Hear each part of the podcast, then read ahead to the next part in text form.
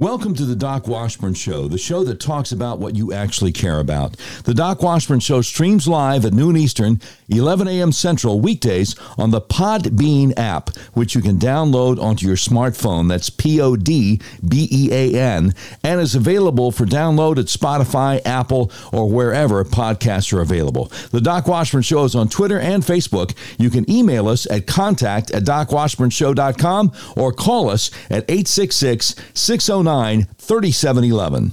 All right, this is episode 21 of the all new Doc Washburn Show. It's Tuesday, November 9th. Yes, I was fired by one of the biggest radio companies in America, Cumulus Media, simply because I refused their vaccine mandate. Yes, it's blowing up in their face. Yes, it's obvious. Last November's presidential election was stolen. No, my old employer would not allow me to say that on the radio. But thank God Dan Bongino allowed me to say it last Friday on over 300 radio stations. And yes, there's all kinds of evidence out there that a lot of people are having serious negative reactions to the vaccines. So this is a really different kind of talk show. We are unmasked, uncensored, and unfiltered. Now, we're going to get to the long list of previously healthy young athletes dropping like flies once they get vaccinated. That's a very serious subject that we have to talk about because God knows hardly anybody else is. But first, I want to let you know what happened yesterday in the trial of Kyle Rittenhouse. It was a remarkable thing. A lot of people are following it. But the mainstream media, the liberal media, doesn't want you to know the truth. Now, the great Deborah Heine over at American Greatness has a blow by blow description of what happened. Her article entire, entitled Antifa agitator admits he advanced on Rittenhouse and pointed his gun at him before he was shot. Now, that should have been it. You know what? I mean, that should have been the end. But let me uh, let me tell you exactly what happened yesterday. And again, Thank you for Deborah Heine for doing a great job on this at American Greatness, amgreatness.com. She says the Antifa agitator who was shot in the arm by Kyle Rittenhouse admitted on Monday that he was shot only after he had advanced on the teen and pointed his gun at him.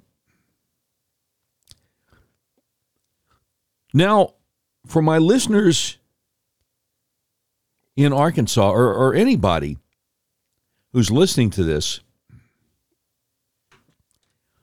who regularly listens to a talk radio station in Little Rock or anywhere else in the country that carries Fox News Radio. My wife came home from work yesterday and um, she was listening to Fox News Radio 5 p.m. Central and they said that this Gage Grosskreutz guy said he was afraid for his life. I said, well, did yeah, but did they say that he admitted to the defense attorney that Kyle Rittenhouse didn't shoot him until he pointed his gun at Kyle? She's like, mm, no, they they didn't say anything about that. I'm like, okay, all right. Well, it goes back to what my old buddy Todd Starnes always told me. Fox News Radio is a bunch of libs. They don't want the truth out any more than CNN or MSNBC. I mean, when you think about it, how often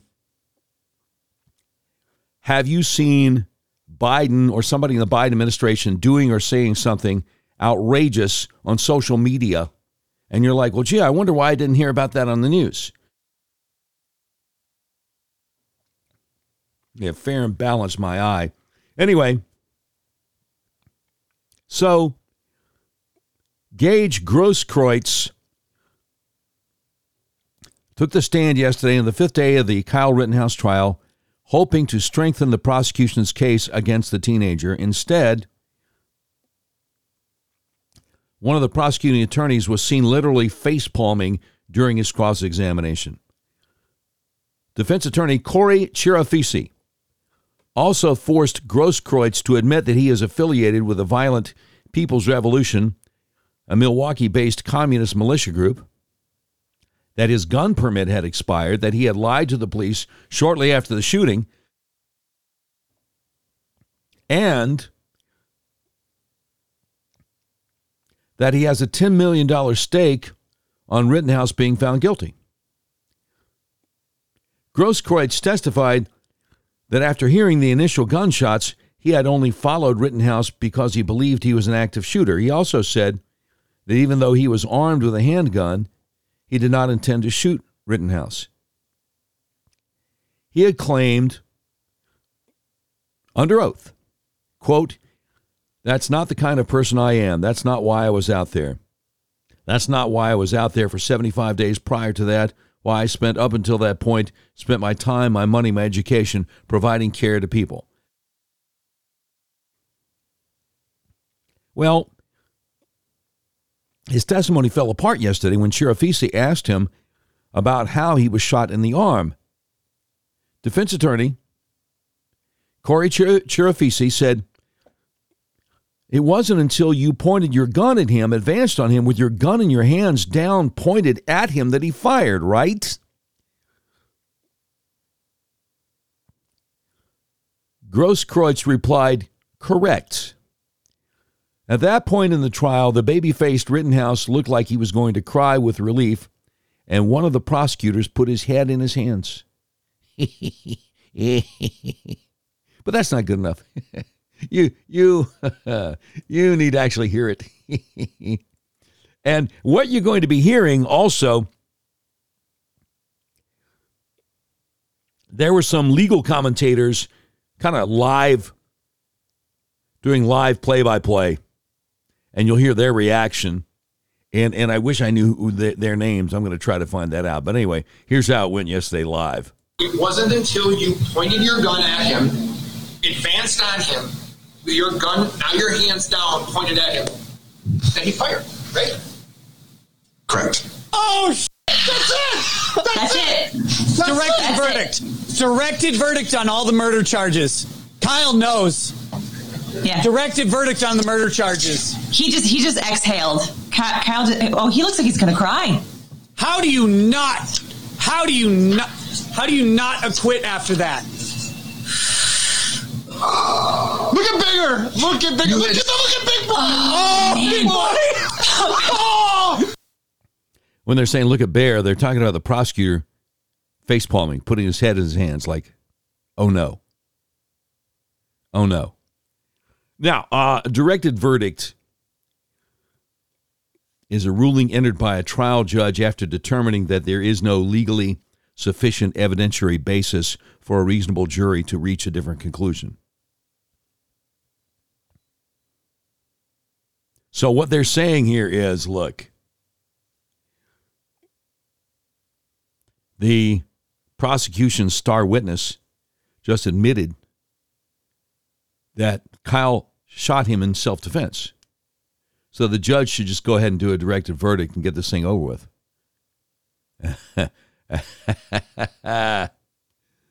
oh my goodness. Oh my goodness. Oh, but there's, there's more.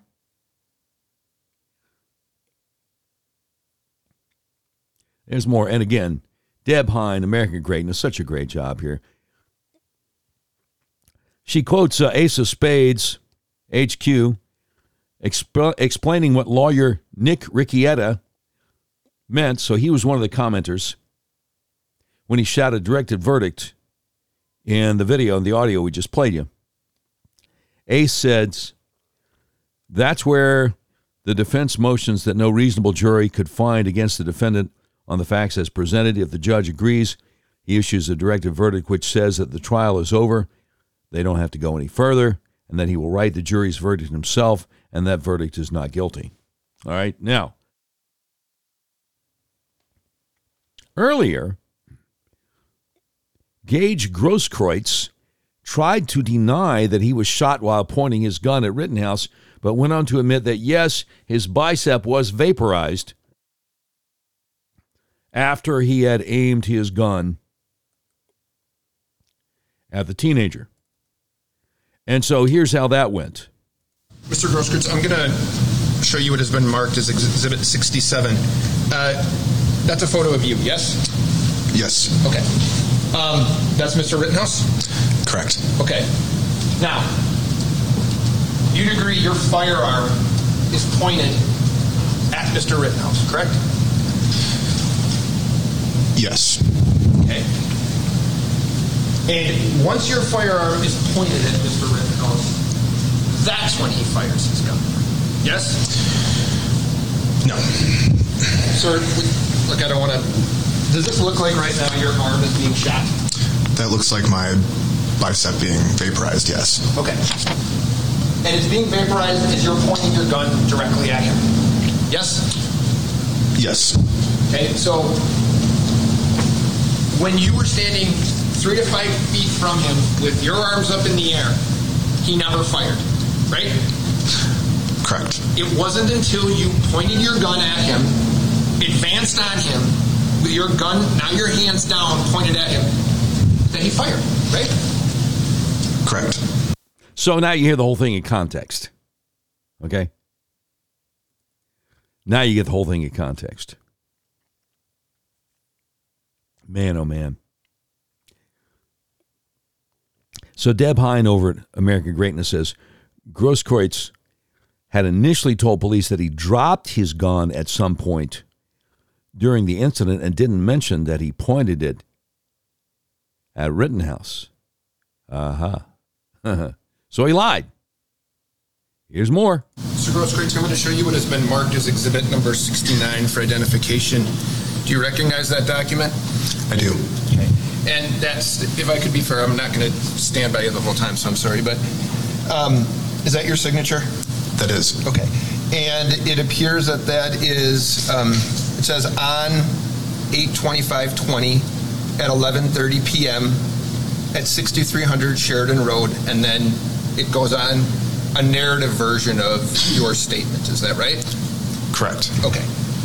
And if I could, toward the end of that large paragraph, you'd agree it says, sometime during the incident, my Gen 4 Glock 27 that had a belt clip attached fell off my waist. Correct? Correct. Okay.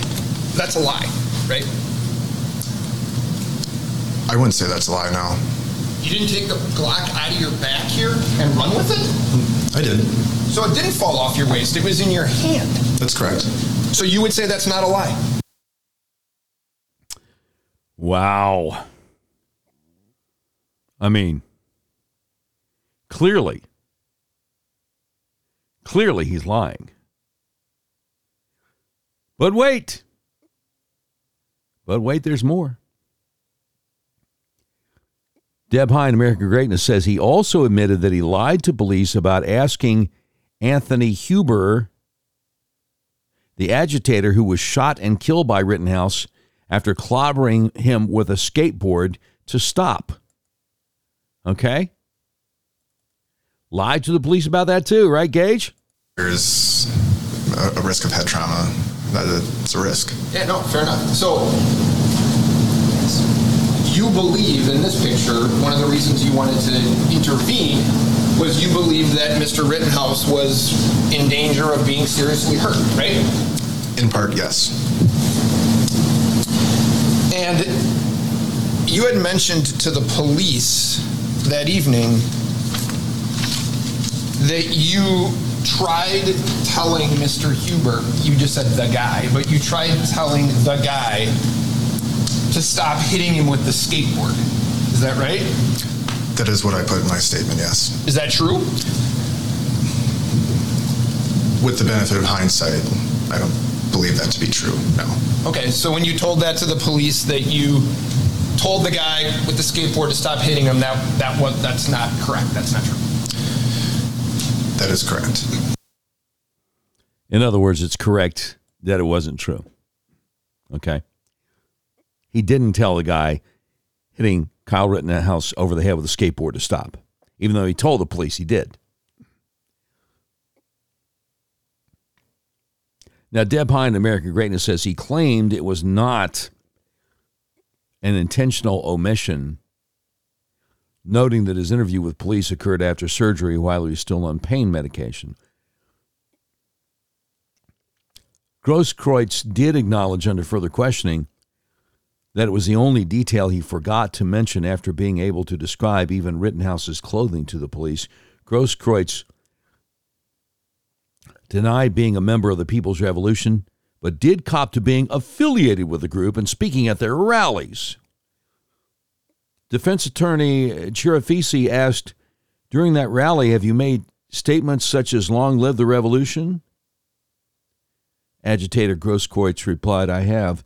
Grosskreutz also admitted to calling Rittenhouse an effing stooge while he was stalking Rittenhouse as the teen walked around asking people if they needed a medic. Oh, really? Well, let's, by all means, let's check this out because, again, remember, Kyle Rittenhouse shot three people on that night last summer, summer of 2020, in Kenosha, Wisconsin, in self defense. One of them lived, and that's a prosecution star witness. Here we go. And during that rally, uh, have you made statements such as "Long live the revolution"? I have. And you have no affiliation with them, though. Affiliation, yes. Okay, there's some of those people in the crowd today, aren't there? Yes. I wonder what else this guy's purging himself on. I wonder what else.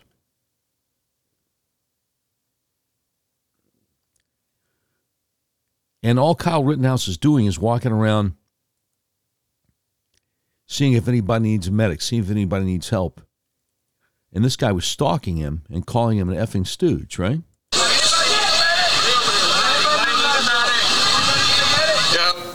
So you hear him say, anybody need a medic, right? Correct. Okay. Natalie, go ahead. Got our own medics. You're good. You can go home. Stupid. And that's you, right? Speaking? Yeah. That is correct. So you say you can go home, you fucking stooge. Right? Correct. Okay. He didn't do anything to you, did he? No. You didn't do you didn't see him threaten anyone, did you? No, I did not. You didn't see him act aggressive toward anyone, did you? No, I did not. In fact, again, whether you agree that he's a medic or not, he's asking people if they need help. Agreed? That is correct. You know what this reminds me of?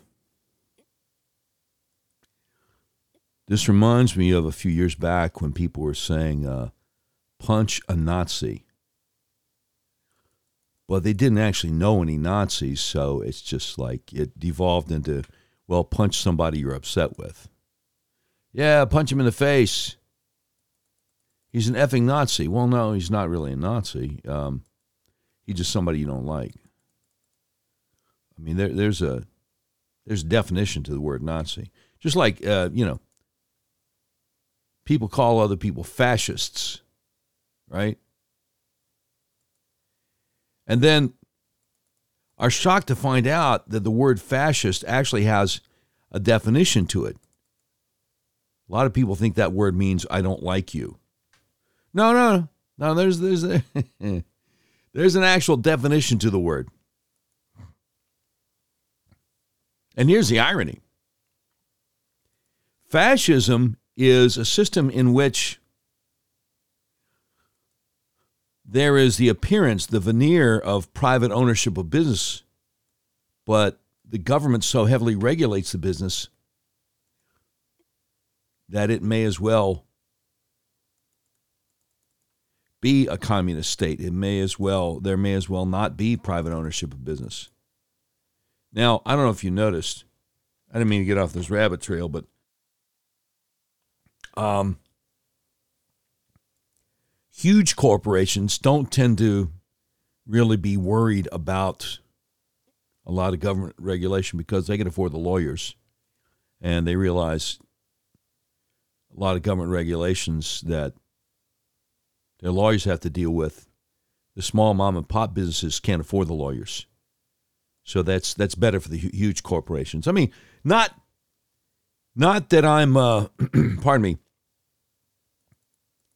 not that I have, you know, any particular corporation in mind, Walmart, but you know that's that's kind of that's kind of how they roll. So fascism doesn't really bother the huge corporations. Anyway, anyway, let me get back to um, the great Deb Heine or American Greatness. And her article, Antifa agitator admits he advanced on Rittenhouse and pointed his gun at him before he was shot. Play by play yesterday. So Grosskreutz said he was concealed carrying a Glock the night of the Rittenhouse shootings, but admitted under questioning that his concealed carry permit was expired at the time. Defense attorney Chirafisi pointed out Grosskreutz has filed a $10 million suit against officials of Kenosha, Wisconsin over the shooting and asked him if he stood better odds of winning that monetary award if Rittenhouse is convicted. Smirking, Grosskreutz said he didn't know that to be true. Oh. Oh, really? Well, we got to hear that. To be fair, uh, this is your testimony today, and how this case turns out has a has an impact on your ability Yep. to try to collect your. Going right to his motivations. That's he has a financial interest in this testimony. If Rittenhouse is convicted, your chance of getting 10 million bucks is better, right? I'm not entirely sure how that plays out. It doesn't play out well Your now. lawyer. Oh boy. I'm not entirely sure how that plays out. Okay, again, the uh, legal commentators doing, doing the live play there. That was beautiful. After a break, the defense asked Gage Grosskreutz about a social media post from Jacob Marshall, his roommate. They claimed he had said his only regret was not killing the kid and hesitating to pull the gun and emptying his entire mag into him. Oh. Grosskreutz, of course, denies telling Jacob Marshall that he had said those things. Oh well, we gotta, we gotta hear that, right? So when something like this, He had visited you um, in the hospital. Yes. And I'm going to show you what is marked as Exhibit 70.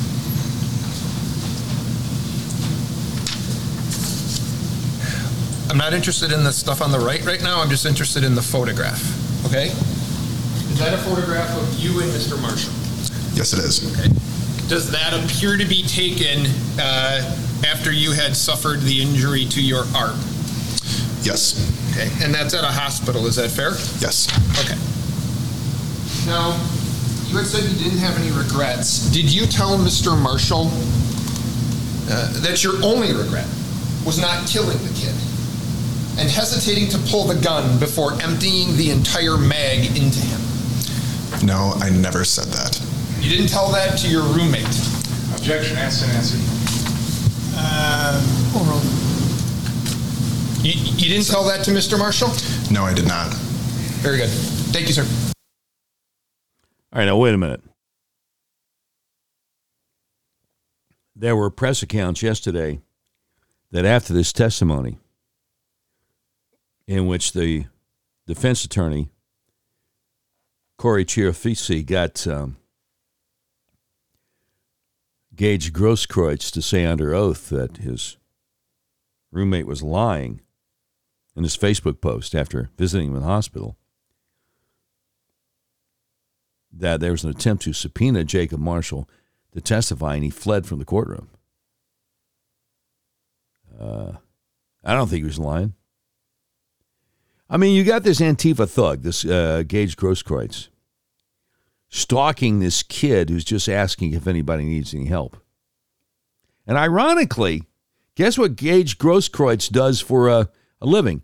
He's a paramedic himself. He should be wanting to help people. He should be wanting to help people who want to help people. But instead, he pulls a gun on a 17 year old kid. So, um, I think it's going to be interesting to see uh, where the trial goes today. Now, I'm no lawyer, but I've talked to a lot of lawyers and I try to follow what's going on in the law. And um, I watch a lot of trials. I don't think I don't think I can recall ever seeing a prosecutor so dejected by what's going on, by how badly his case is going in court, that he puts his face in his hands. I can't recall that right off the bat. So, anyway, that was fascinating. That was fascinating yesterday.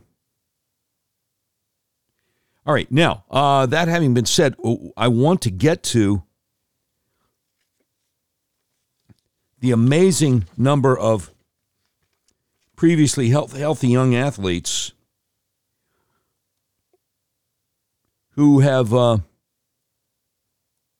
been dropping like flies after getting vaccinated. So that's coming up in just a second. First of all, I just need to mention something to you. Um, we talk a lot about how the Biden regime is intentionally trying to bring down this country, intentionally trying to make life more difficult for us, intentionally trying to do away with the founding principles of this country. And it didn't start with Biden. Obama was full tilt boogie on that too. And it didn't start with, with Obama, but he took what uh, some other Democrat presidents had done and just took it to a whole new level. And now whoever's pulling Biden strings is taking it to a whole new level also. One of the worst things that Obama did was something called the Affordable Care Act, otherwise known as Obamacare. Now, of course, the Affordable Care Act was a lie because it actually made your health care more expensive. Think about it. Does your health insurance premium feel like a second mortgage? Does your sky high deductible prevent you from going to the doctor? Do your sky high copays keep you from going to the doctor?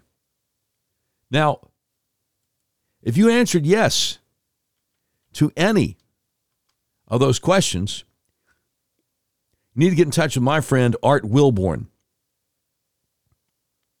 His website is myfamilyhealthplan.com. Art has been a big fan of the Doc Washburn show going back years when I did a, a local talk radio show in Little Rock, Arkansas. But think about this. You, you go to this website, myfamilyhealthplan.com, and the first thing you see is affordable plans. Save 30 to 50% on premiums, personalized health coverage, low to no deductible, no copays. You didn't think that was possible anymore after Obamacare kicked in, did you? Well, this is the alternative. And here's a great thing with myfamilyhealthplan.com, you get an insurance plan that doesn't force you to cover things that would offend your deeply held religious beliefs. So you go to myfamilyhealthplan.com, you get book a free consultation, and my buddy Art Wilborn will also make sure there are no gaps in your coverage. Now, no, he's licensed in Arkansas and Texas but it doesn't matter what state you're in, he'll hook you up with somebody in one of the other 48, whichever state you're in, that will be able to do the same thing for you that Art does in Arkansas and Texas. Save money on your insurance at myfamilyhealthplan.com. healthplan.com. All right. Now, that having been said, that having been said, we're we're going to get to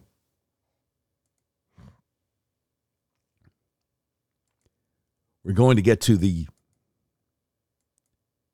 the deal with all these um, healthy young athletes just dropping like flies after getting vaccinated.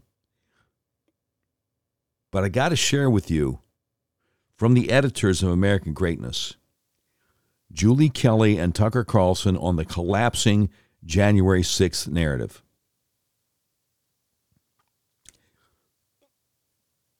And this was from back in April but it has been so predictive of what is going on right now. American Greatness senior contributor Julie Kelly joined Fox News host Tucker Carlson back in April to discuss the D.C. medical examiner's latest findings on the deaths surrounding the January 6th Capitol Hill melee. Among the revelations, Two of the protesters died of natural causes. One died as a result of an accidental drug overdose, and another Air Force veteran, Ashley Babbitt, died by homicide. Capitol Hill police officer Brian Sicknick's cause of death at that time remained undetermined. But eventually they admitted that he died of natural causes the next day. Anyway, short video here, only four minutes long. We don't forget. If you would that is uh, the turncoat, Joe Scarborough, over at MSNBC. Attack our country? We go after you. We jail you. We throw away the key. It was a setup by the FBI. January 6th was a setup, but Joe Scarborough is never going to admit that. You come after our capital? I don't know. Tucker Carlson here. Joe Scarborough over on MSNBC talking about homicide again. It's a recurring theme with him. But after January 6th, he and everyone else in the media wanted the rest of us to know that those insurrectionists on January 6th had murdered five people.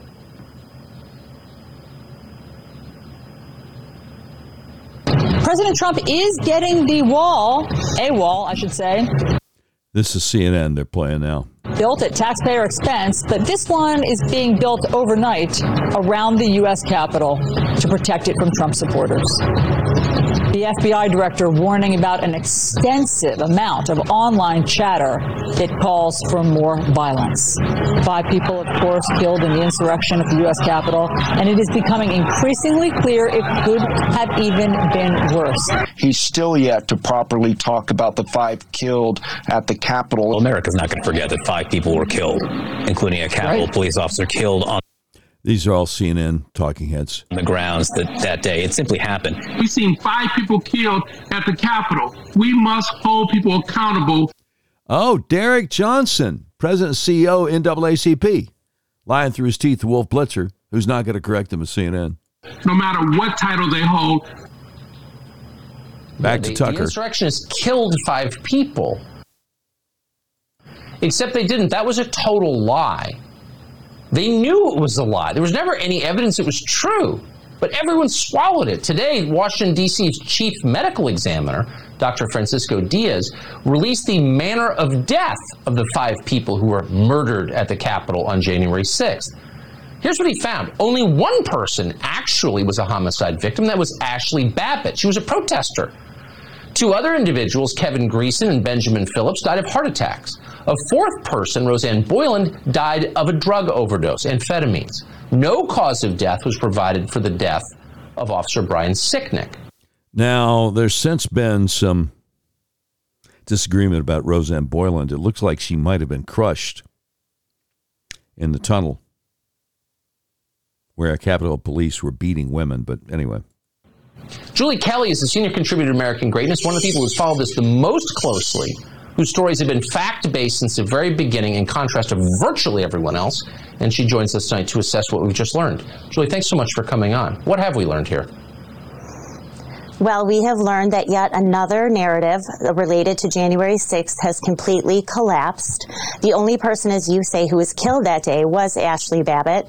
Um, and now, but as we've seen time and time again, whether it's the idea of a deadly armed insurrection, whether it was sedition, um, it, all of these things that we were told early on, every single one of those storylines has fallen apart. But here's the question, Tucker who is going to start retracting all of it? I mean, we probably have hundreds of thousands of citations that five people were killed. It was in that House Democrats impeachment uh, trial memo. Who is going to retract that? It's already ingrained. Tens of millions of Americans already believe this. It doesn't matter. The facts don't matter. Um, but we're trying our best to tell people exactly what the what the truth is. But they lied about every one of these, eh, or, or recklessly speculated without knowledge, which is you're not supposed to do that in journalism. The poor woman who died of a drug OD, I don't know the details of that. The medical examiner said it was amphetamines. Right. Weren't we told she was trampled to death by insurrectionists? We were. We were told that she suffocated because of this mob. Um, we were told, as you know, that Brian Sicknick was murdered with a fire extinguisher. Uh, finally, the New York Times had to retract that story, but I had a piece over uh, this week, this past weekend, when they were talking about the killing of Officer Evans, who was run over, as you know, uh, last Friday.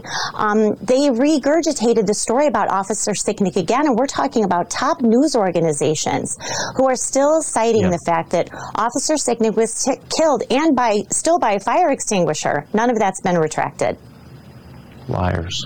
Thank you for your honest and fact-based coverage of this. It's it's really needed. I wish you worked for the New York Times. Julie Kelly, great to see you. Thanks. All right, so there you have it. There you have it. And of course, in the fullness of time,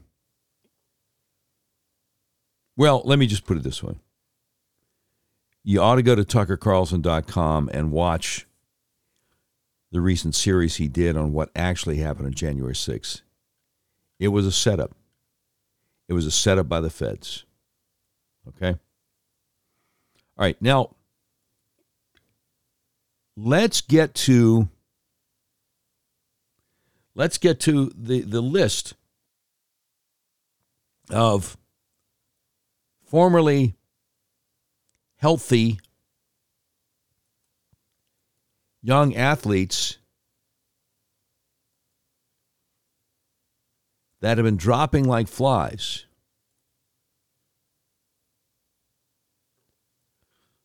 It's it's just it's just been remarkable.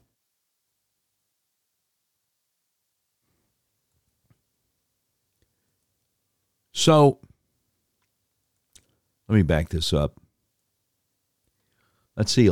Emil Payson, footballer, collapses from cardiac arrest during game in Norway.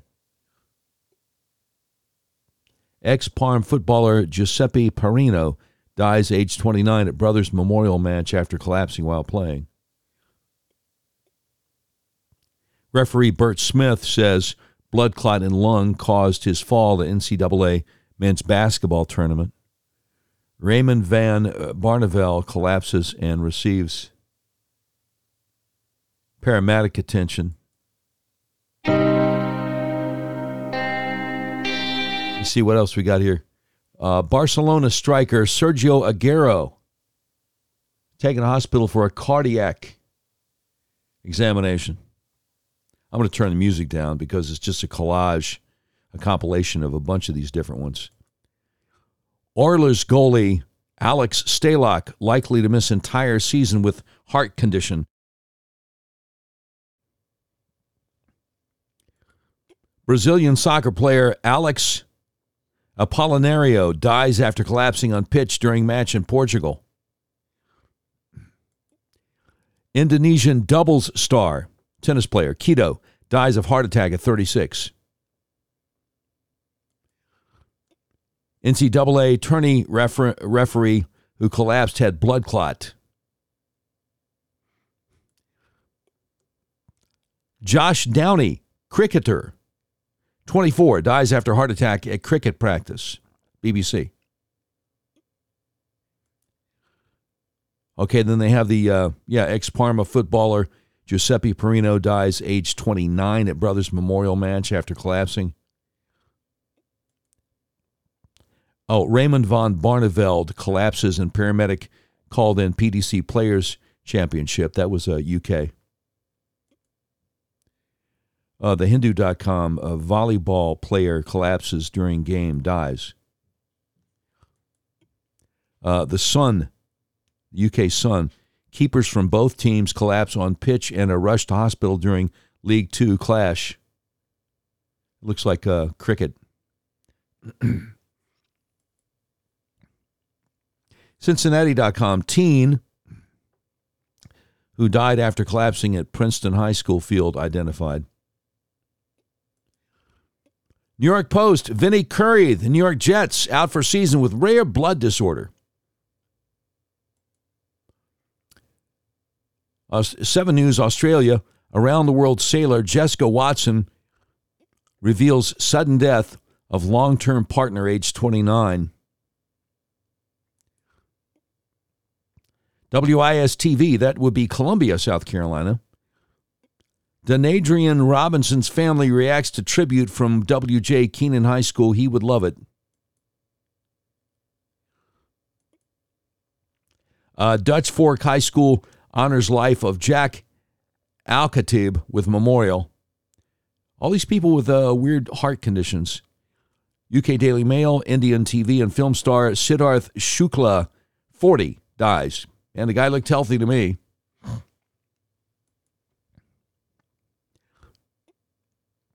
BBC, Tom Felton, Harry Potter star, collapses during celebrity golf match. CBC, Canada, University of Ottawa, Gee-Gees football player dies after game. USA Today, former 49ers and Saints linebacker Parys Haralson dies at 37. Guy looks really healthy before the jab.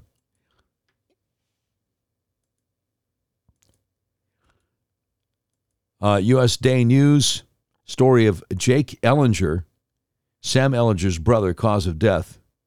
Looks like uh, brother of a Texas football player there. Tennis World USA.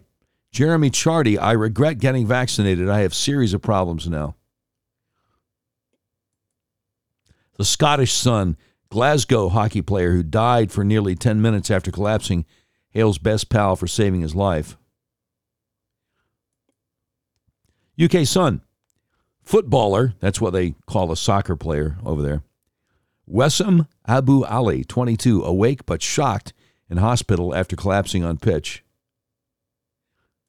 India.com. Two Windies players collapse on field during second T20I versus Pakistan women. Aussie News, teen Insta star hospitalized after Pfizer jab. UK independent footballer collapses from cardiac arrest during game in Norway. Uh, Pedro Obiang, 29 year old professional footballer, suffers myocarditis after COVID 19 vaccines. See, they tell us it's very rare. They tell us it's very, very rare. Footballers surround teammate on pitch after he collapses minutes into top flight French game.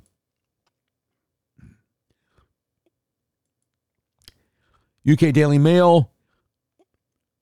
Monique Morley, star of the Bachelor TV show, says she had a heart attack after COVID jab. MSN.com. Puneeth Rajkumar suffers heart attack admitted hospital in Bengaluru. Healthy looking guy. Uh, BBC's Lisa Shaw dies after suffering blood clots following jab. UK Times mystery rise in heart attacks from blocked arteries.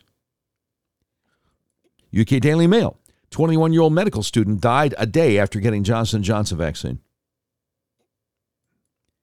See, I would not have been allowed to have said this stuff when I was doing local talk radio Little Rock, Arkansas, Cumulus Media, because um, months ago when NBC and CBS announced there were breakthrough cases of fully vaccinated people getting the China virus, the Wu flu, there was a uh, an emergency conference call. Vice President of Programming for Cumulus Media, Brian Phillips, got all the news talk program directors on an emergency conference call. Said, "Now don't allow your personalities to say anything on the air that would in any way cast aspersion on the vaccines." Well, Brian, I wonder how many deaths may have resulted from that. I wonder if you have blood on your hands, Brian. I wonder why you told talk radio personalities for Cumulus Media to ignore the truth coming out and the life and death issue. Brian, with all due respect, and you're not doing much, take a long walk off a short pier. I'm doing my own thing now. Uh, here's more from Yahoo Sports. Nick Claxton. Brooklyn Nets expected to miss at least a week with illness after getting the jab. UK Mirror. 21 year old dental student collapses at work and dies from sudden bleed on the brain after getting the jab. TheHindu.com. Young Sar, how do you say this name? Young Saurashtra cricketer Avi Barot dies after suffering cardiac arrest. See, cricket is pretty big in India. I, I don't I know I, I don't know why. UK Express school in mourning after two pupils die suddenly in one week. The Scottish Sun 12 year old Scottish schoolgirl dies suddenly from brain hemorrhage as teachers and pals pay tribute after getting the jab. Talksport.com Christian Eriksen advised to retire from football, what they mean soccer, after heart attack.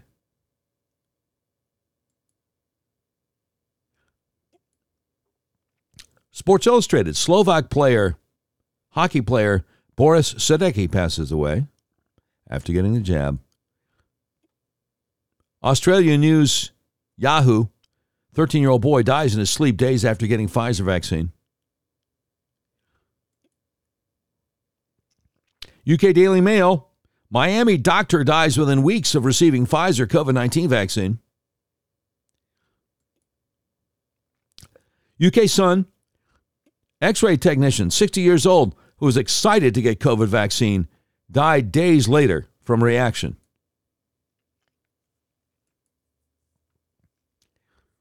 VisionTimes.com two women's cricket players collapse on field three days after team announces full vaccination.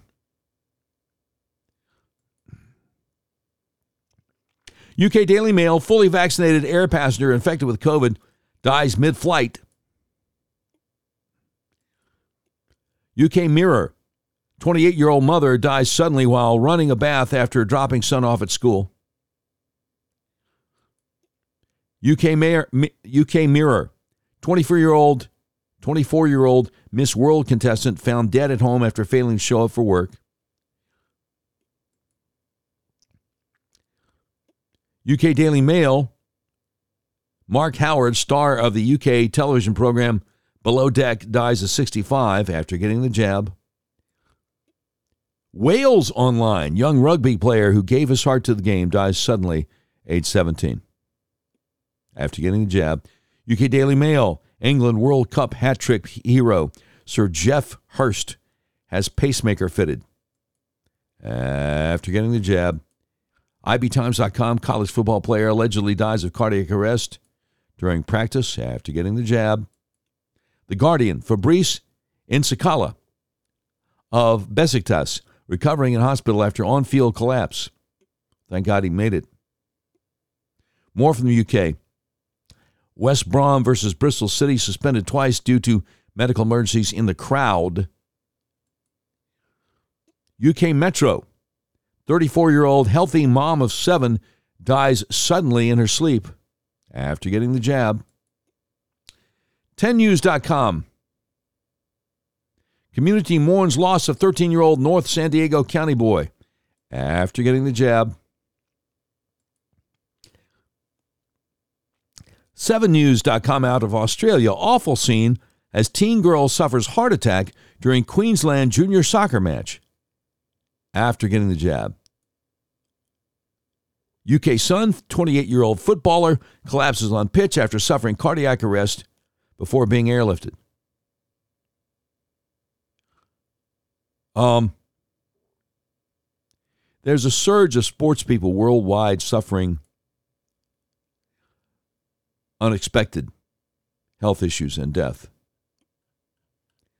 And I'll put it on my uh, Facebook page. I mean, we, we go on all day. We go on all day. See, the way this thing's set up is uh, Pfizer, Moderna, Johnson & Johnson, they are immune to lawsuits. You can't sue them. You can't sue them. People are dropping like flies. And Biden says, screw you. I'm going to make you take it.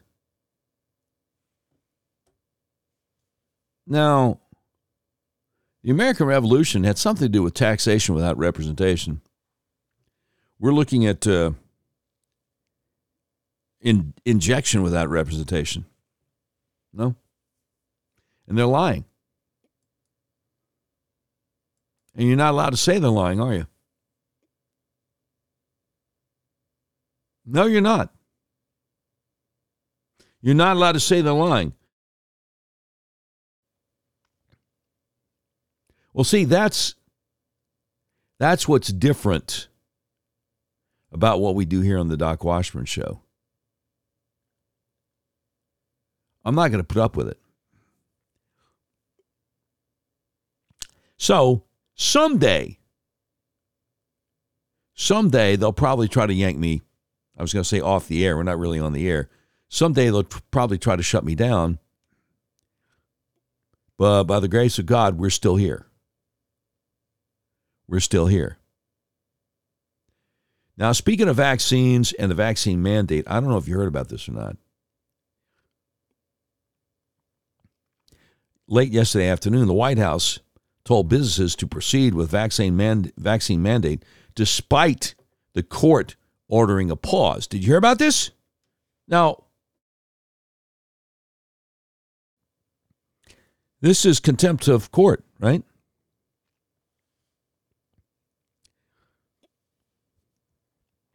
The White House yesterday said businesses should move forward with Joe Biden's vaccine and testing requirements for private businesses, despite a federal appeals court ordering a temporary halt to the rules. White House Deputy Press Secretary Karine Jean Pierre, who's been getting a lot of time on camera lately because we haven't seen White House Press Secretary Jean, uh, Jen Psaki ever since she got the, uh, the booster shot. So she might be having some health problems herself. Anyway, her second in command, Karine Jean Pierre, told reporters during a briefing yesterday people should not wait. They should continue to move forward and make sure they're getting their workplace vaccinated. But the U.S. Court of Appeals for the Fifth Circuit, considered one of the most conservative appellate courts in the country, halted the requirements Saturday pending review, saying the petitions give cause to believe there are grave statutory and constitutional issues with the mandate. See, the Republican attorneys general in Texas, Louisiana, Mississippi, South Carolina, and Utah, as well as several companies, requested the pause. They argued that the requirements exceed the authority of Occupational Safety and Health Administration, which they do. See, OSHA is supposed to enforce the mandates, and these attorneys general argue that amounts to an unconstitutional delegation of power to the executive branch by Congress. In its response Monday evening, the Biden administration asked the court to lift the pause, dismissing the state's claims of harm, dismissing the company's claims of harm as premature given that the deadlines for vaccination and testing are not until January. Oh, I get it. So this is just like when we were concerned about vote fraud last year. And we are told before the election that nobody had standing because it hadn't happened yet. And then after the election, we are told it's a moot point because it already happened. So that's what this is like. Yes, of course. The administration claimed that pausing the requirements would likely cost dozens or even hundreds of lives per day as the virus spreads. Remember, remember, remember, remember. Don't ever forget what I told you. They're paid to lie. I believe the vetting process that Biden's puppet masters conduct when they're trying to decide who to hire for different positions in the Biden administration is can you look in the camera and lie with a straight face and not have a problem falling asleep at night? You know, if you're going to have an attack of conscience, then this is the wrong administration for you. You got to be got to be able to lie, bald face lie, and not feel the least uncomfortable, not feel the least nervous about it. You know? Because the Biden administration is the con artist administration, and the number one cardinal rule for a con artist is never give up the con. No matter what happens, never admit you're wrong. So, that's contempt of court, right? Know what I'm saying? I might even call it insurrection. If you did it, if I did it, we'd be charged with contempt. Right? Am I right? Okay, now, that having been said, one of the big things that um, caused a blue state to turn red recently in Virginia, in which they elected a Republican governor, lieutenant governor, attorney general. One of the big things is parents being upset and concerned about what the schools are doing to indoctrinate their kids with this critical race theory. Now, the liberal media vacillates between critical race theory is good and you're horrible for not wanting your kids to be taught it on the one hand, and on the other hand, it's not being taught. Okay? Uh, Brianna Keilar, who masquerades as a journalist over at CNN, had U.S. Senator Rick Scott on out of Florida, and she kept lying to him. She kept insisting that critical race theory is not taught in the public schools in Virginia, despite all the available evidence. And it was uh, it was remarkable. It went something like this. Well, they started off talking about something else, I think. I think what Democrats are going to continue to do is talk about Donald Trump. I think Republicans are going to continue to talk about issues. Glenn Youngkin won his race because he talked about issues, and I think that's what's going to happen. What we're going to see is just like in just like in Virginia, Terry McAuliffe wanted to say, "Oh, there was nothing about critical race theory." We know that we know it's true.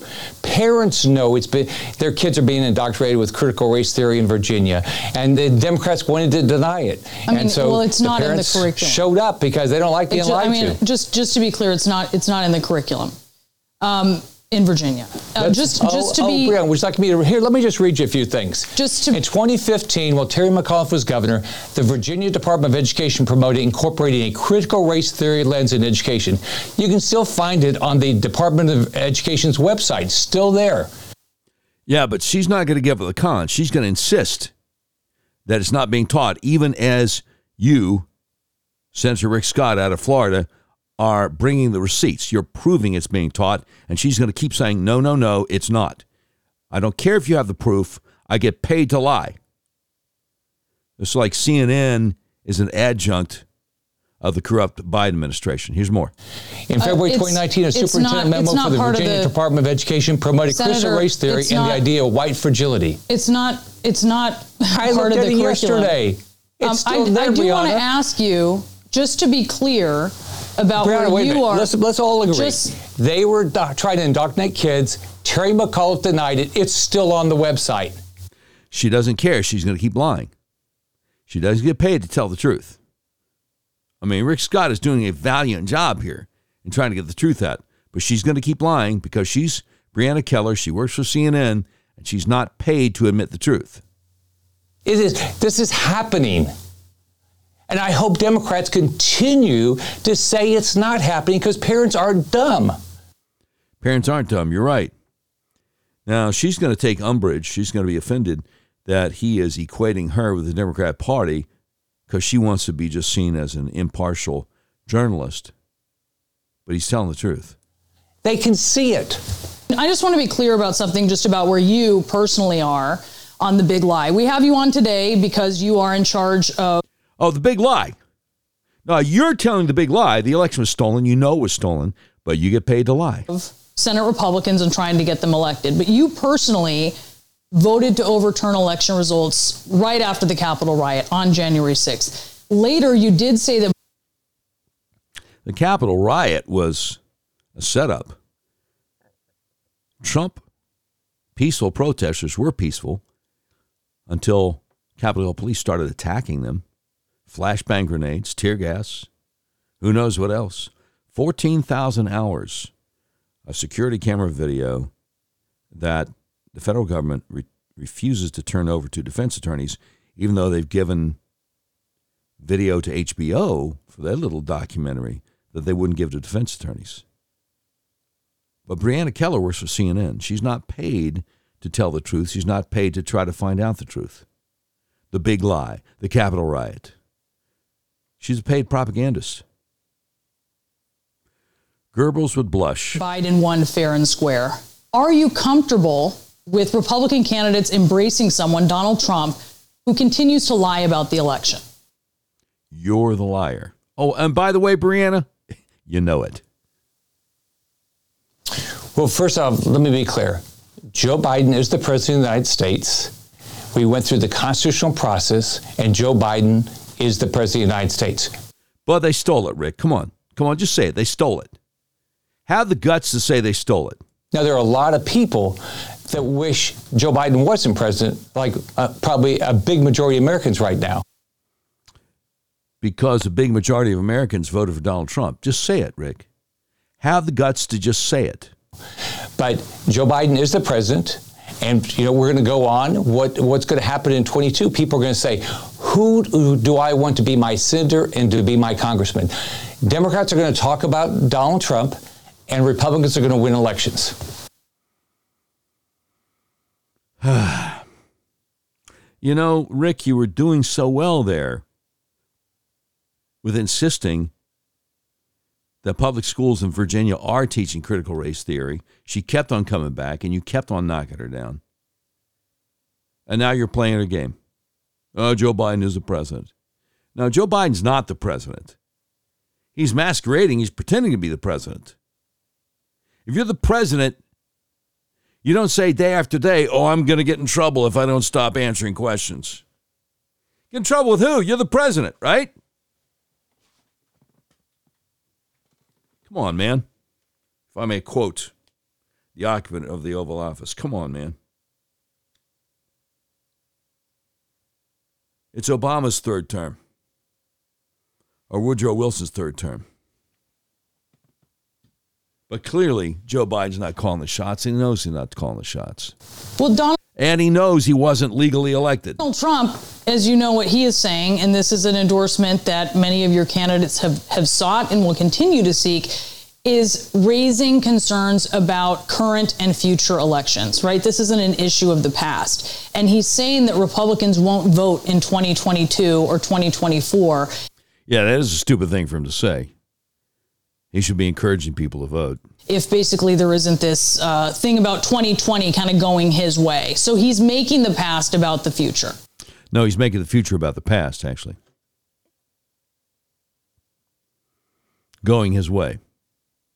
Oh, good grief. You know what I like about what you're doing?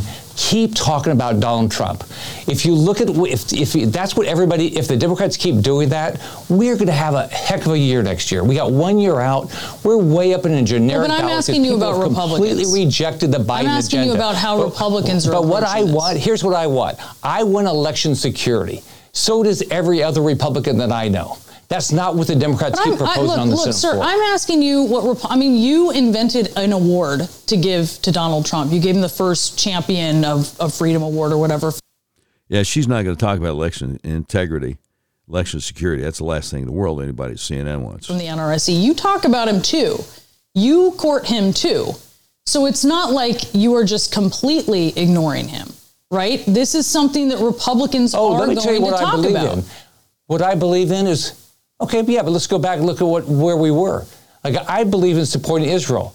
I went to the flo- and so did Donald Trump. Guess what? I went to the Senate floor, did a resolution, and not one Democrat showed up to say Israel had a right to defend itself when Hamas was attacking them with with rockets. Not one Democrat. All right. D- We'll look at the Abraham Accords. Do I think those are historic? Yeah, I think th- I think those are, are really historic.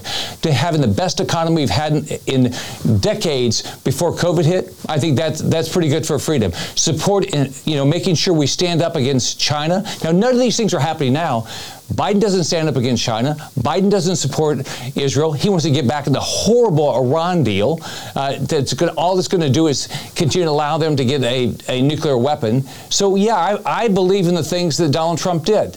I absolutely, And- I absolutely believe in those. Before I let you go, I I just want to revisit what you said about infrastructure. You voted for the Trump In other words, I'm just going to change subjects. Yeah, I'm done. I'm done. That's enough. That's enough. But look, I, I try to call balls and strikes here, okay? So when we mentioned yesterday Rick Scott saying that he would be campaigning and rooting for Lisa Murkowski, horrible, horrible U.S. Senator from Alaska, who continues to stab this country in the back, who may as well be a Democrat. I explained I was upset about that. That's that's not good. That's not good. But here he's doing the right thing, so You got to give him credit for that. Now, um, April Ryan. April Ryan masquerades as a reporter. She's White House correspondent for uh, something called the GRIO. I have no idea what that is. And political analyst for CNN. And she had a question for uh, Transportation Secretary Mayor Pete Buttigieg yesterday. It's one of the most ridiculous things I think I've ever heard. Oh, and the answer is ridiculous too. You give us the construct of how you will deconstruct the racism that was built into the roadways that you talked to the Grio earlier when you broke that information. Ah! Give us a construct of how racism was built into the road system of America. Child, please. How about give me the construct of a break? oh my goodness. Oh my goodness. But, but, he's a Dem, so he takes her seriously. Can you talk to us about how that could be deconstructed? For sure, yeah. So you know, the principle of Justice 40 is that at least 40% of the clean investments in this bill will go to benefit the communities that are overburdened, overburdened and, and underserved. So part one of that is defining those those investments that are eligible, and that's a lot of it. And we're working to map out kind of program by program, mode by mode, uh, what would qualify. For example, if we're uh, buying clean buses, right? How do we make sure in terms of where those buses go, but also looking at the business opportunity, the jobs that are going to be created, the businesses that, that uh, will have a chance to compete uh, for, for the business opportunities it creates. That See, the Democrats always lie and say that if they take more of your money, spend more of it, you know, waste more of your tax dollars, and make it harder for business by putting on more regulations, then that will create jobs. It's the exact opposite. They know they either know the is, is the exact opposite or they're too stupid to realize, but that's what they always lie about. Two, I think, is a very important element of equity here that's in the spirit of Justice 40. And again, we have a lot of guidance and oversight from the White House since that's an administration wide initiative. We know that we've got to build our own internal uh, kind of ways of, of uh, aligning and defining that inside the administration. As to where we target those those dollars, you know, I, I'm still surprised that some people were surprised when I pointed to the fact that uh, if a highway was built for the purpose of di- dividing a white and a black neighborhood, or if an underpass was constructed such that a bus. Wait a minute. Highway was built to divide a white and black neighborhood. If you had a white neighborhood and a black neighborhood, as opposed to integrated neighborhoods, aren't they already divided? But here's here's where it gets really, really hilarious or if an underpass was constructed such that a bus carrying mostly black and Puerto Rican kids uh, to a beach, or there would have been uh, in New York, was was designed uh, too low for it to pass by, that that obviously reflects racism that went into those design choices. Wait. So the buses carrying the white kids were shorter and could get under the underpass, but the buses carrying the black and Hispanic kids were taller and couldn't get under the underpass? Do you hear this idiot?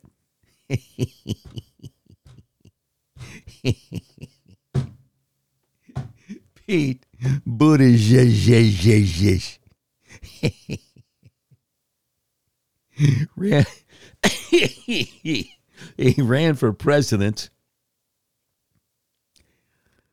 He ran for president, failed mayor, of a city that's not even in the top 250 most populous cities in America,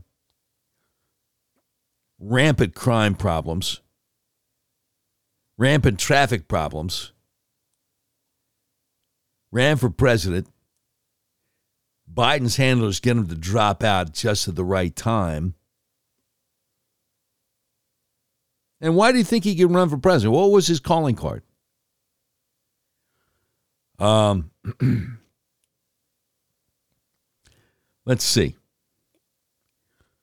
So, Democrat consultant says, so uh, Mayor Pete, Mayor South Bend, Indiana, here, what, uh, not doing too good a job as a mayor. Why, why do you think you got a shot at running for president? And I could just imagine Uh, Pete Buttigieg would answer something like, "Well, uh, okay, you know that part of the Bible where um, it says that um, um, if a man has sex with a man, that God says that's an abomination." Yeah. Well, I do that. Oh, okay. Well, in that case, um,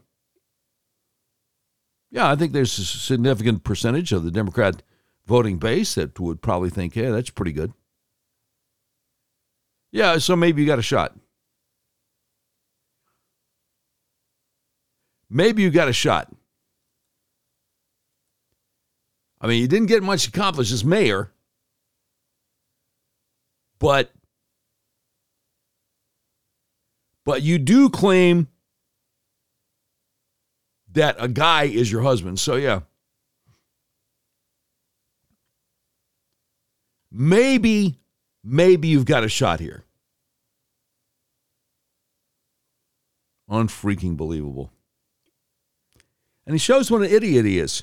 Well, see, the underpass in New York City could have been constructed low enough that school buses carrying black or Hispanic kids couldn't have got under the underpass to get to the beach.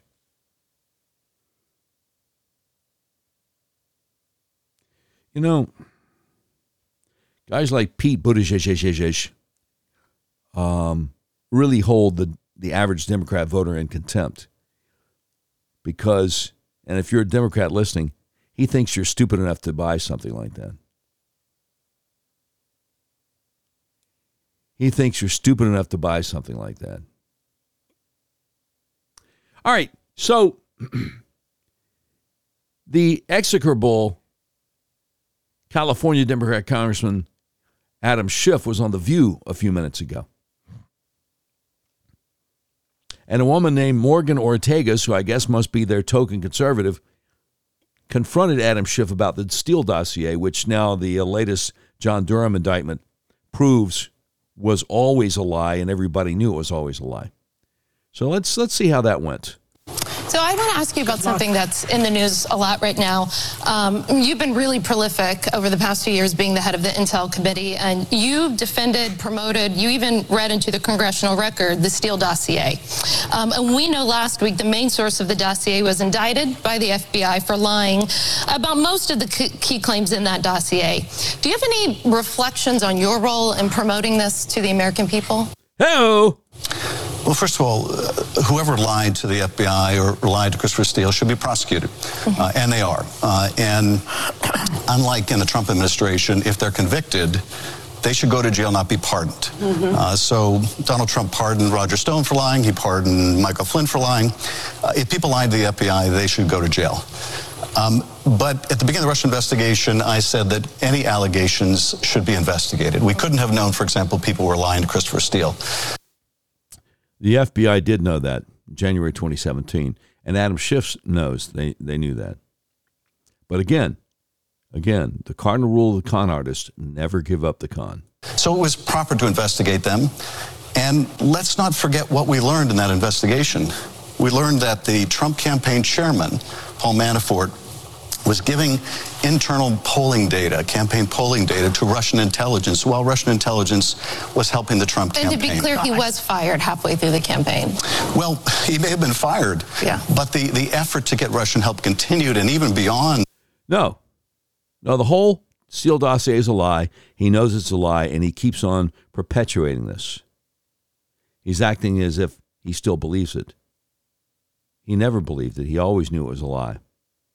It's all about do you have a D by your name or an R by your name? The effort to get Russian help. But you the made president help spread Russian disinformation get... yourself for years by promoting this. I think that's what Republicans and what people who entrusted you as the Intel Committee chair are so confused about your culpability in all of this. Because he's still spreading the disinformation today live in real time on The View, and she's calling him out on it. Well, I, I completely disagree with your premise. Uh, it's one thing to say allegations should be investigated, and they were. Mm-hmm. It's another to say that we should have foreseen in advance that some people were lying to Christopher Steele, which is impossible, of course, to do. January 2017.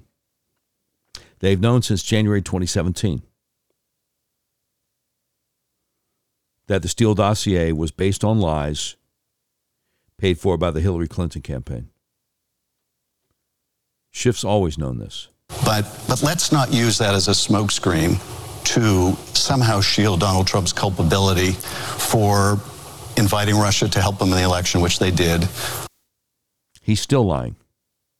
Never give up the con. That's Adam Schiff's motif and, and the motto of all these idiots. For trying to coerce Ukraine into helping him in the next election, mm. which he did, uh, into inciting an insurrection, uh, insurrection, which he did. Um, none of that is undercut. None of that serious misconduct is. Yikes, he said inciting an erection. Oh boy. This guy, Freudian slip. And then he said insurrection. And that's a lie also. And he knows that's a lie too. Anyway, diminished by the fact that people lied to Christopher Steele. No, I think just your credibility is. Well, that's it.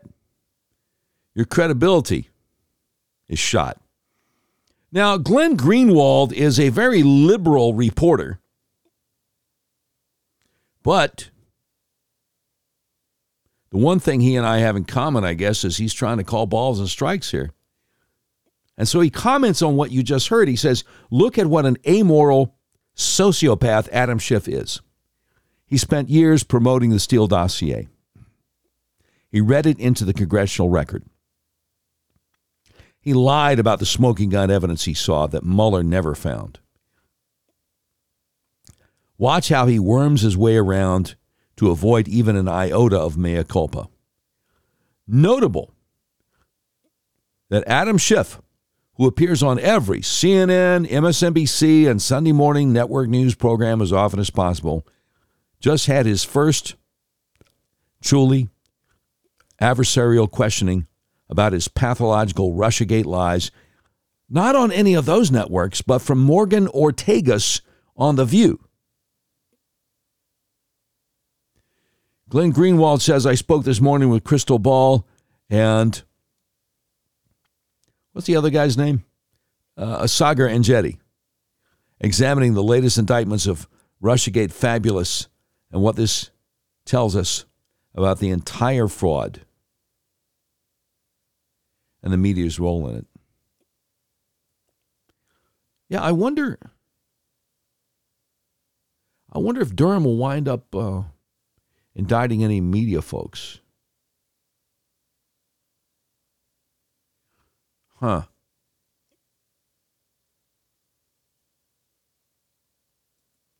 I wonder.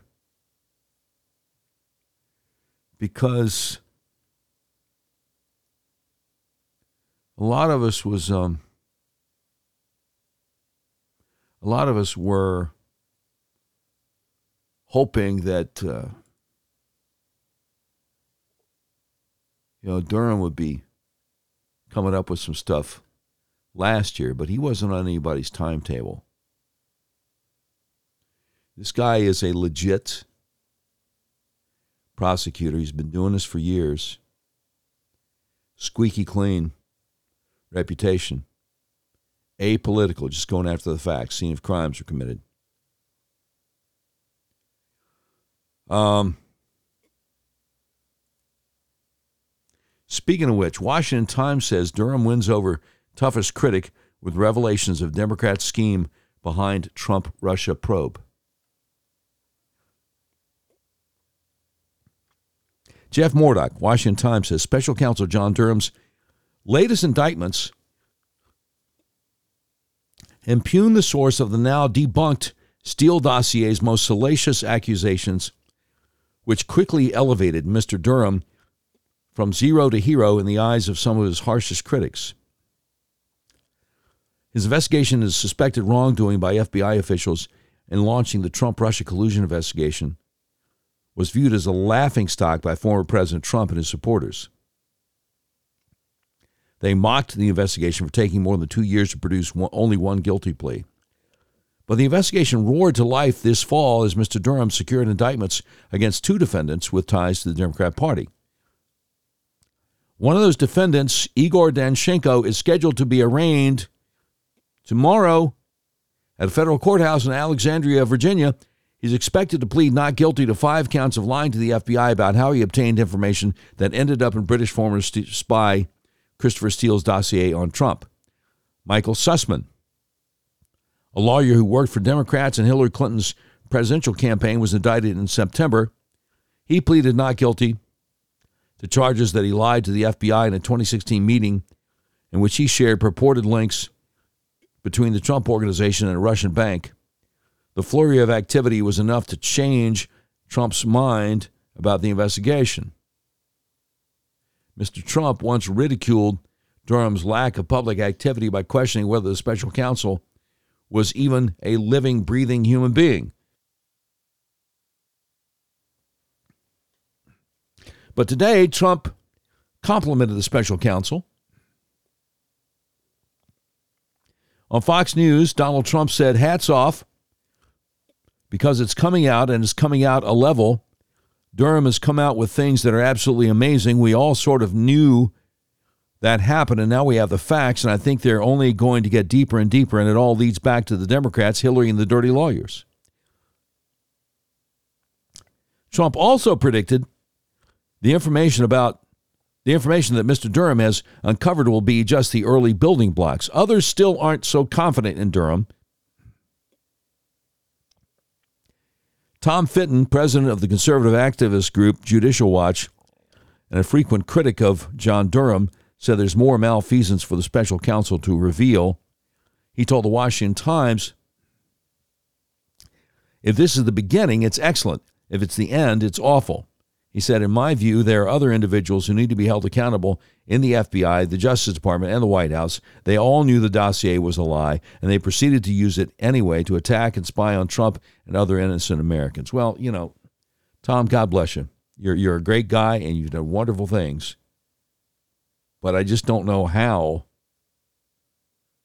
anybody could possibly think this is the end. Know what I'm saying? I just I just don't know how anybody could possibly think this is the end. Of course it's only the beginning. So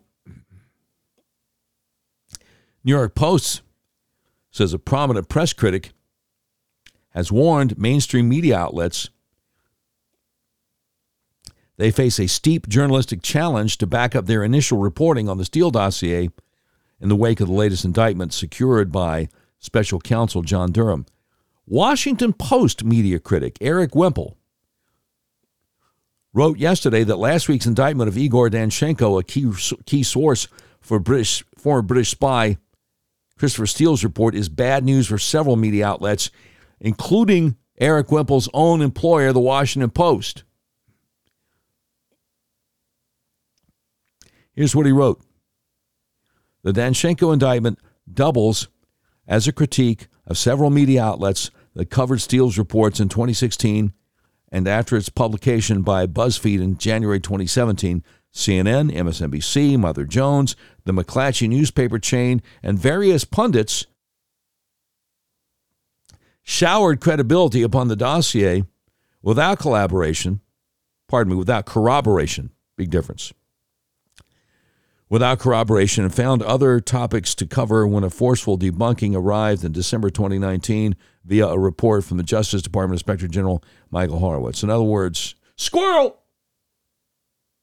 Horowitz came out December 2019, said the whole thing was malarkey, if I may use a Bidenism. And the media outlets that had been pushing and pushing and pushing and pushing the lies just ignored that.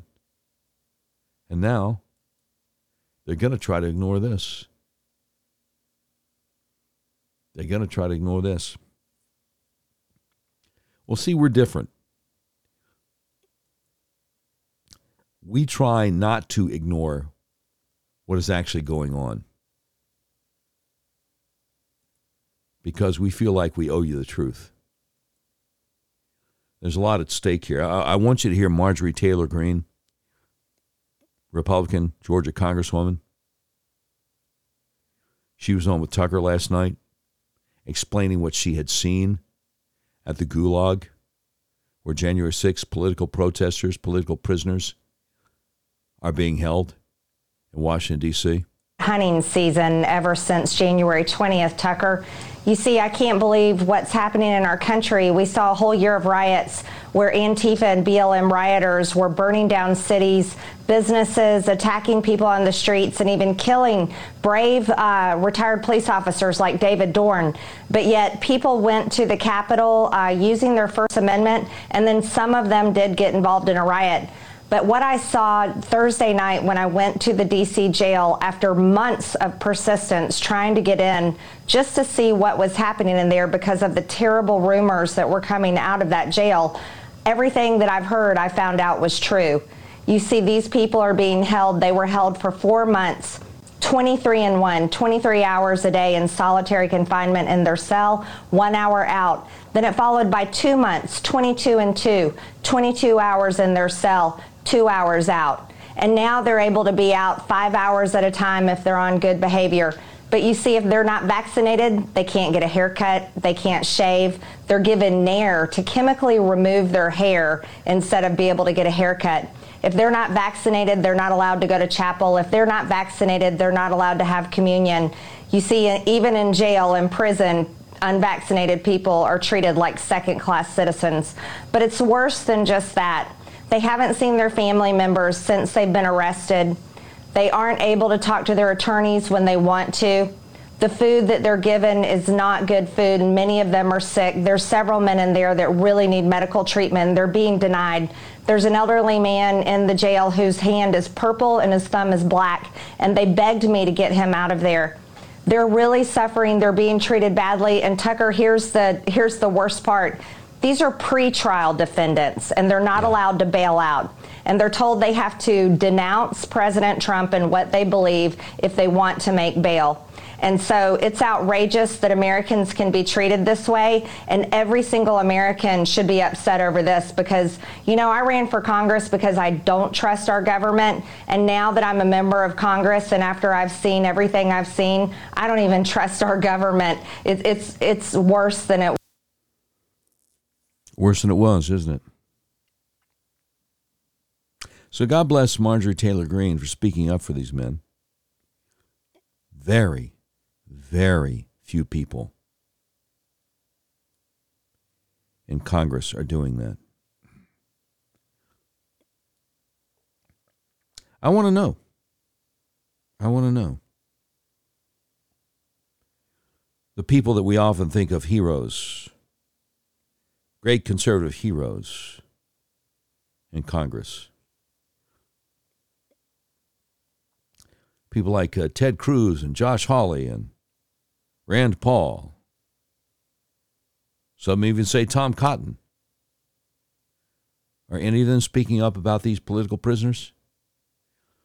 About the cancer patient, the elderly man she mentioned, whose hand was broken months ago and they refused to get him surgery? His hand is purple his thumb is black. Anybody talking about that?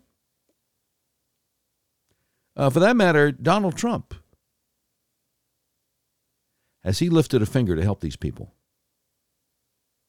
I've said it before, I'll say it again. He could establish a legal defense fund for these people, perhaps get a number of them bail, bonded out. People charged with non-violent misdemeanors and nothing, nothing. Donald Trump doesn't lift a finger doesn't lift a finger.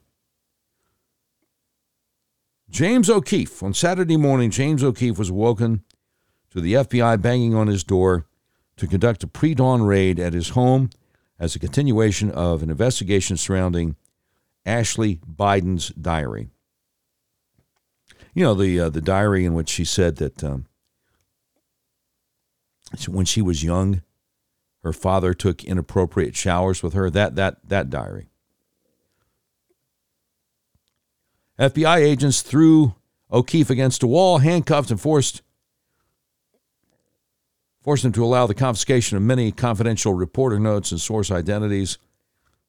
In a Fox News interview, O'Keefe described the events of this raid. He said there were 10 FBI agents with a battering ram. They turned me around, handcuffed me, and threw me against the hallway. I was partially clothed in front of my neighbors.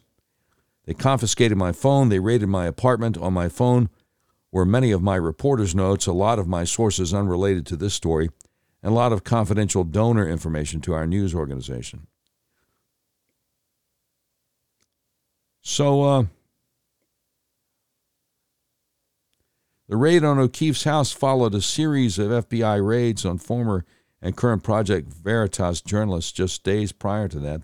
The FBI has reportedly been conducting these searches to recover a diary that's rumored to belong to Ashley Biden, who's which O'Keefe insists his organization turned over to law enforcement after being unable to verify the journal's validity. O'Keefe has expressed his concern for the extreme and unprecedented violation of his First Amendment rights. O'Keefe implored in his Fox News interview journalists everywhere have to rise up because we broke no laws here. If they can do it to me, they can do it to anybody. So I, I keep on hearing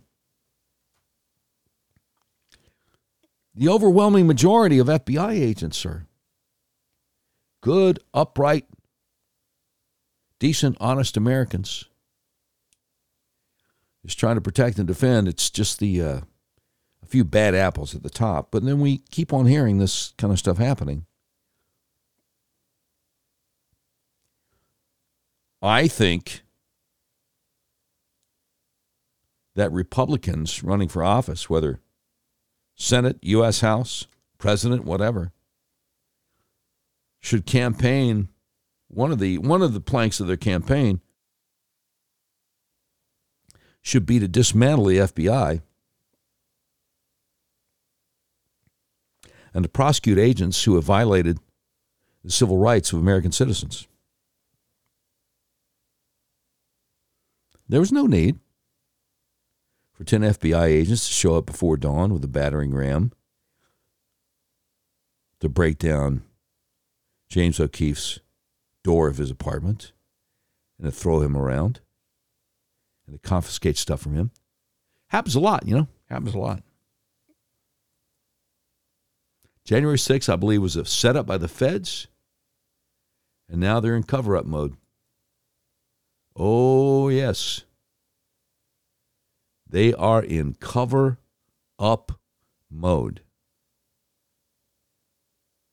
And it's outrageous. And we just can't continue to put up with it. Uh, Dr. Robert W. Malone, the inventor of the mRNA vaccines,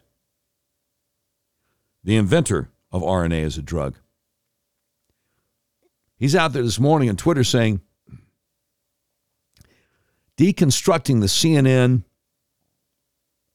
Sanjay Gupta Big Bird pediatric vaccine advertising what is going on is that Pfizer is using CNN as a surrogate to advertise directly to children, thereby driving consumer demand to cause the U.S. government, the CDC, to purchase additional Pfizer unlicensed emergency use authorization SARS CoV 2 vaccines. This constitutes illegal marketing of an unlicensed pharmaceutical product and appears to involve collusion between CNN, the Sesame Street organization, and Pfizer. This may meet criteria for corrupt racketeering. Oh, yeah, it may. Be nice if somebody do something about it. Know what I'm saying? It'd be nice if somebody would do something about it. Now, we have a guy named Steve Kirsch over at Substack who uh, has some amazing things to say. Amazing things to say about the new analysis of the VAERS system, the vaccine adverse effects reporting system right? Now, Steve Kirsch is a philanthropist, a degree from MIT. He's a real guy. I'll put this on my Facebook page a little bit. New VAERS analysis reveals hundreds of serious adverse events that the CDC and FDA never told us about. They missed hundreds of serious adverse events that are more elevated than myocarditis. A new VAERS analysis done by Albert Benavides blows the doors off the safe and effective narr- narrative. He said the CDC and FDA has said the vaccines are safe and effective. They haven't found any serious issues with the COVID vaccines. Zero, zip, nada. It was the De- Defense Department that found myocarditis. The evidence in plain sight shows that they are either lying or incompetent, the CDC and the FDA, or both. But of course, the medical community is never going to call them out on this. So that's where our team of vaccine safety experts comes in to reveal the truth about what is really going on. In a brand new VAERS data analysis performed by our friend Albert Benavides, we found hundreds of serious adverse events that were completely missed by the CDC that should have been mentioned in the informed consent document that are given to patients, and we found over 200 symptoms that occur at a higher relative rate than myocarditis relative to all previous vaccines over the last five years. Altogether, there were over 4,000 VAERS adverse event codes that were elevated by these vaccines by a factor of 10 or more over baseline that the CDC should have warned people about as of November 1st this year. There have been more adverse events reported for the COVID vaccines than for all 70 or more vaccines combined since they started tracking adverse events 30 years ago. That's a stunning statistic. Nobody can deny it, but nobody in the mainstream medical community or mainstream media seems to care much. It's not even worth noting in passing. Wow. Here's what the evidence shows. Number one, the COVID vaccines are the most dangerous vaccines in human history. They're 800 times more deadly than the smallpox vaccine, which was the previous record holder. The vaccines have killed over 150,000 Americans and permanently disabled even more. Now he links to the he links to the uh, the evidence on all this. He says they don't make sense for anyone of any age. The younger you are, the worse it gets. For kids, it's estimated that we kill 117 kids for every COVID death we prevent. Number two, the Pfizer six month trial showed the drug can save one life for every 22,000 people vaccinated.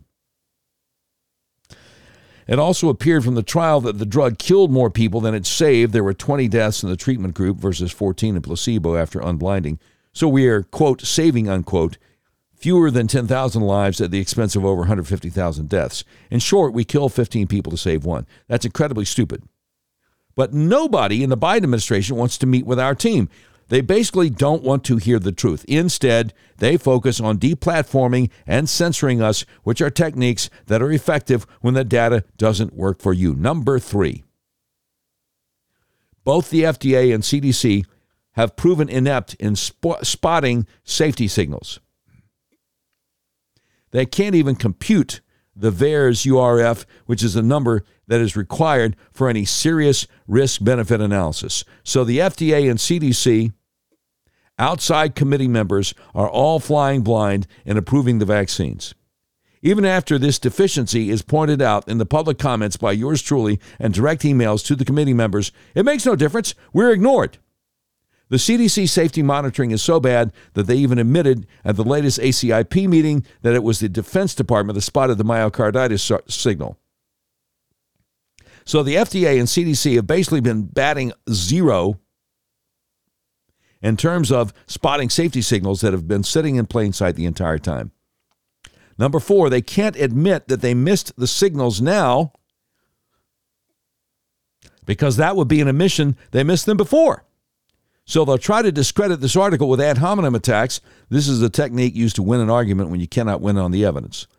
Number five, the series events we highlight below are all consistent with the mechanism of action that Dr. Robert Malone and I first des- described in the Dark Horse podcast, namely that the spike protein that is produced in response to the delivery of the mRNA is cytotoxic and results in blood clots, inflammation, and scarring throughout your body, which then creates a wider range of severe adverse events than any vaccine in human history. Number six,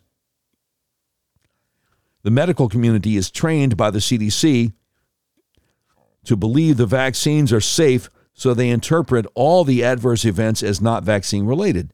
But if it wasn't the vaccine that caused all these events, what was it? What's worse is they tell their patients this is all in your head, or your baby died because you had a genetic defect. Number seven. In general, patients. No, no, no, Remember, they encourage pregnant women to get the vaccine, right? Not babies that are already born, but pregnant women with the babies inside them. Okay. Number seven. In general, patients believe their doctors and never figure out where to get a cytokine panel to discover that they are vaccine injured. By the way, go to covidlonghaulers.com to get the cytokine panel and InCellDX to get the spike protein assay. So people never learn how to rid their body of the spike protein. Either see my article on the vaccine treatment for the drugs they use to do this, which is, pardon me. So people never learn how to rid their body of the spike protein either.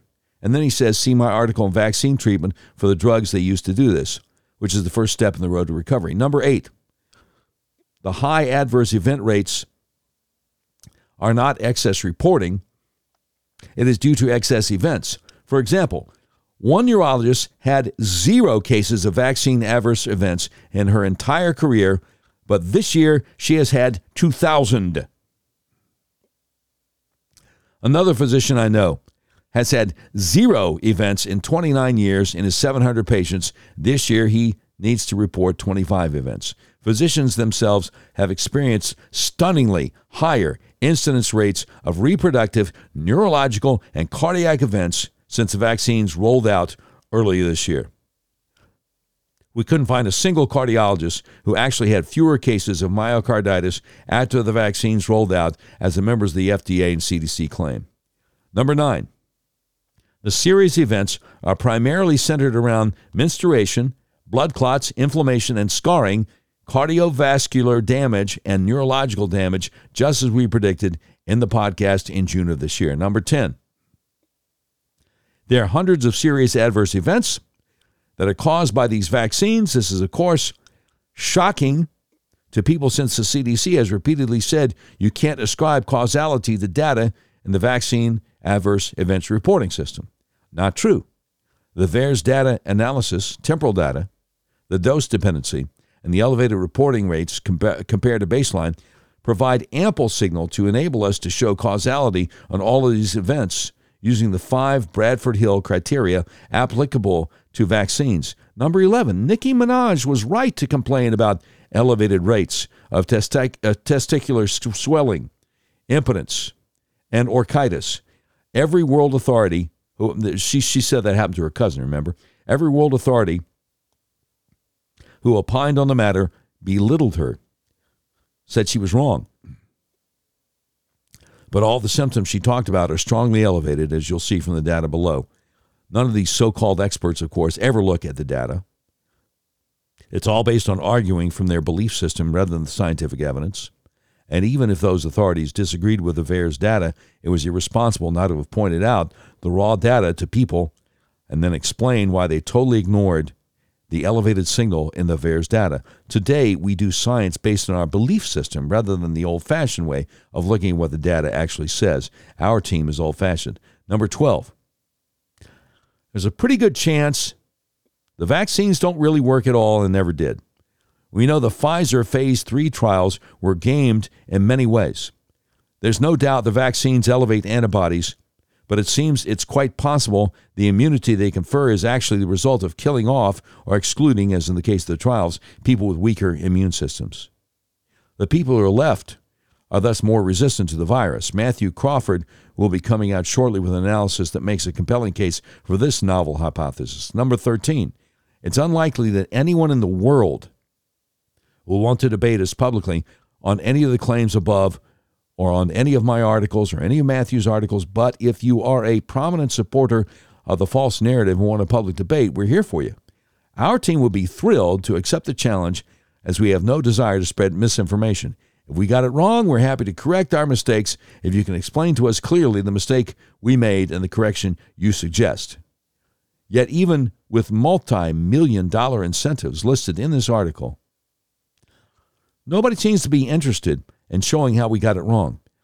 Everyone talks about how bad the vaccine misinformation problem is, but nobody's willing to do anything to show that we got it wrong. For example, I've asked any prominent scientist in America who disagrees with my analysis showing eight different ways to validate that over 150,000 Americans have been killed by the vaccines to let me see their correct analysis showing the correct number, but nobody will. They won't even come on a recorded call to show us how we got it wrong. It's baffling. They all want to do it in slow motion via documents because that way it's easier to obfuscate the truth and they can avoid answering questions. The latter is key. Number 14, it's really easy to tell who's telling you the truth. John Su, SU, is a CDC expert on VAERS, the Vaccine Adverse Events Reporting System. If he's wrong, the entire narrative falls apart. He says, I personally attacked Dr. Su in a widely read article accusing him of being corrupt. I offered to publish his response in the article. He said nothing. I offered to debate him. No dice. Trial Site News tried to interview him. He refused to reply. Seriously? If the CDC gave us two hours to ask John Su questions, we would destroy his credibility and the credibility of the CDC. That's why he's not talking, and that's why the CDC will never let him talk to anyone on our team. Because we don't ask softball questions like what John gets at the ACIP meetings. We play the hardball. What we found in the VAERS analysis below can be verified by anyone because it's all publicly accessible. Albert spent only a few hours to produce the tables, so the CDC should have been able to do the same work Albert did. You can easily verify any entry yourself via manual queries to any VAERS interface. Before we get to it, well, you see, this is remarkable, and I, I can't read the whole thing to you, but wow, wow, wow. I will be sharing this article from Steve Kirsch's Substack over my Facebook page, and uh, maybe uh, maybe I'll get suspended again, right? I mean, I hope that um, I hope that you'll be able to see it because um, this is life and death stuff, you know. It's life and death stuff, and I owe it to you to tell you the truth. I mean, okay, I, I got to get back to the uh, the bookmarks. Yeah, the stuff I saved on Twitter. Um, oh no no no! I, I know I know no, it's over here. It's over here on my phone. There's one more thing I got to share with you. And um, again, over in American Greatness, Biden administration collecting information on millions of American gun owners. Eric Lendrum. You seen this? You heard about this? Anybody in the media, anywhere talking about this? In just one year, the Biden administration has collected records of over 54 million legal gun owners in the United States for the purpose of increased surveillance of such citizens by the federal government, according to the Washington Free Beacon.